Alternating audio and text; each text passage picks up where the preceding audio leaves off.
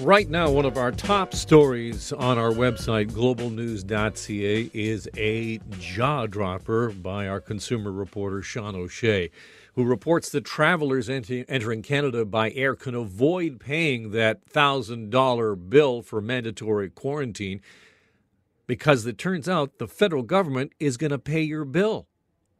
Now, Sean interviewed an Ontario woman who recently returned from abroad. We agreed not to identify her because she fears reprisals from the government for speaking out about her experience.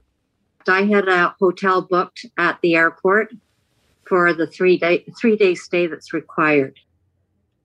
And so she did everything that she was supposed to.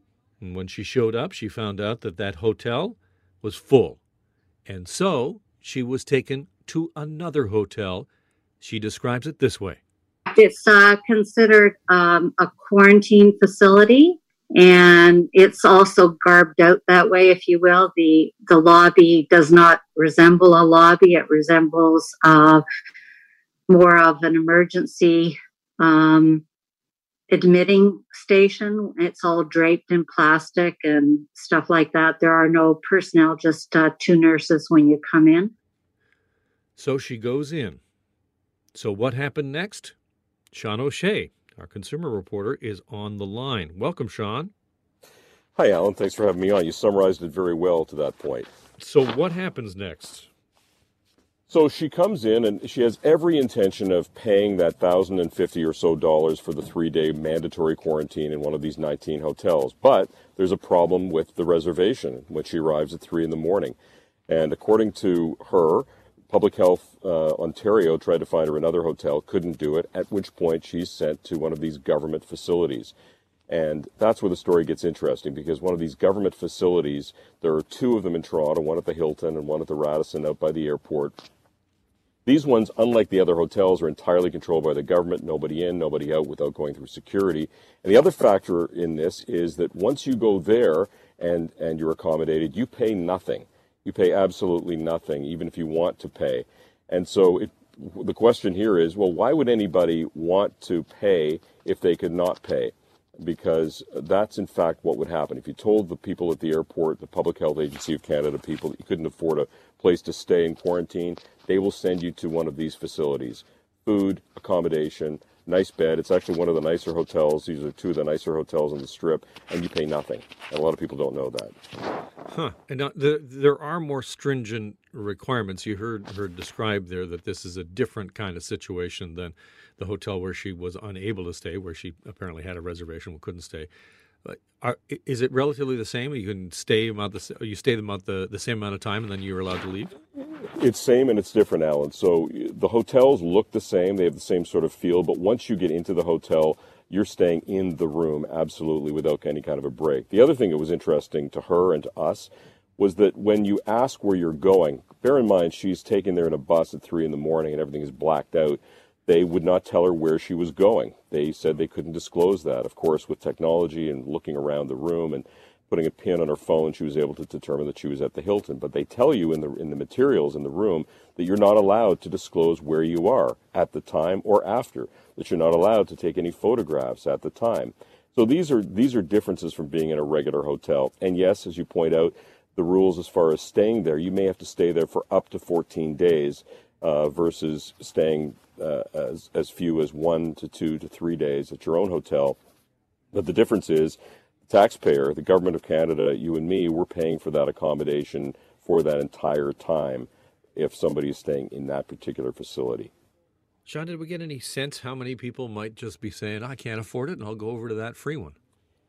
Well, it's a good question. We contacted uh, the Public Health Agency of Canada last week. Uh, they provided us a reference back to their website. That was their first comment, and we pursued that. And they told us yesterday they'd have a comment, and they didn't. Bottom line is, we don't know.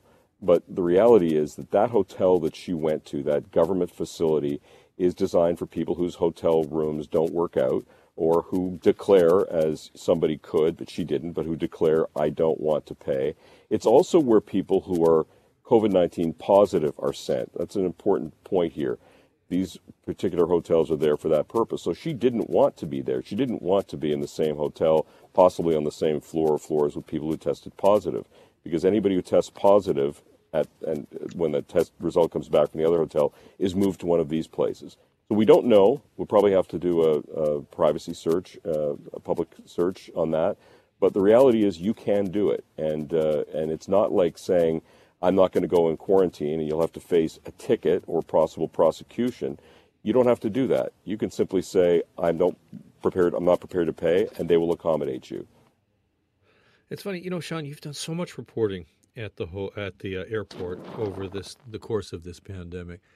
Let me just relay something that every time I open the phone lines up and uh, we talk about what's going on in Canada, I, I just get a number of people who are remain convinced that plane load upon plane load of people are coming into Pearson uh, and then they are heading off into the community, and that this continues to be a big problem with infection.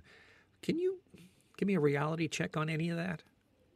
I think I see the same kind of comments on social media, Alan. I don't see that from, from what we've seen. Yes, when somebody arrives at the airport, uh, there's a degree of freedom. If you decide that you're not going to go to the quarantine, if you decide to hop into a car and leave, uh, you face a ticket, but you don't face arrest. So that is possible.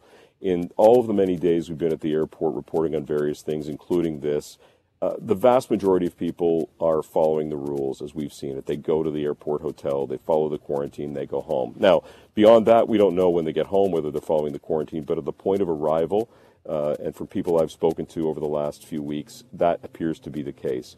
People fear that people are not following all of the rules, and certainly some people don't follow the rules. But as they're set up right now, people, as I've said, uh, for the most part, I think follow the rules. And as I'm reporting here today, I'm not encouraging people not to pay at all. I'm just pointing out that people who choose not to pay can do so legally and not face any consequences of getting a bill in the mail later or a ticket from the government because they decide that they're not going to quarantine. Yeah, and I don't think many Canadians realize that that is the case. Thank you, Sean. I appreciate your reporting. Thanks again for coming on. Thank you, Alan. All the best. That is Sean O'Shea, a global news reporter, and you can see and read Sean's story about how Canadians and travelers can return to this country and not actually have to pay to stay in one of those hotels. That is online now on globalnews.ca.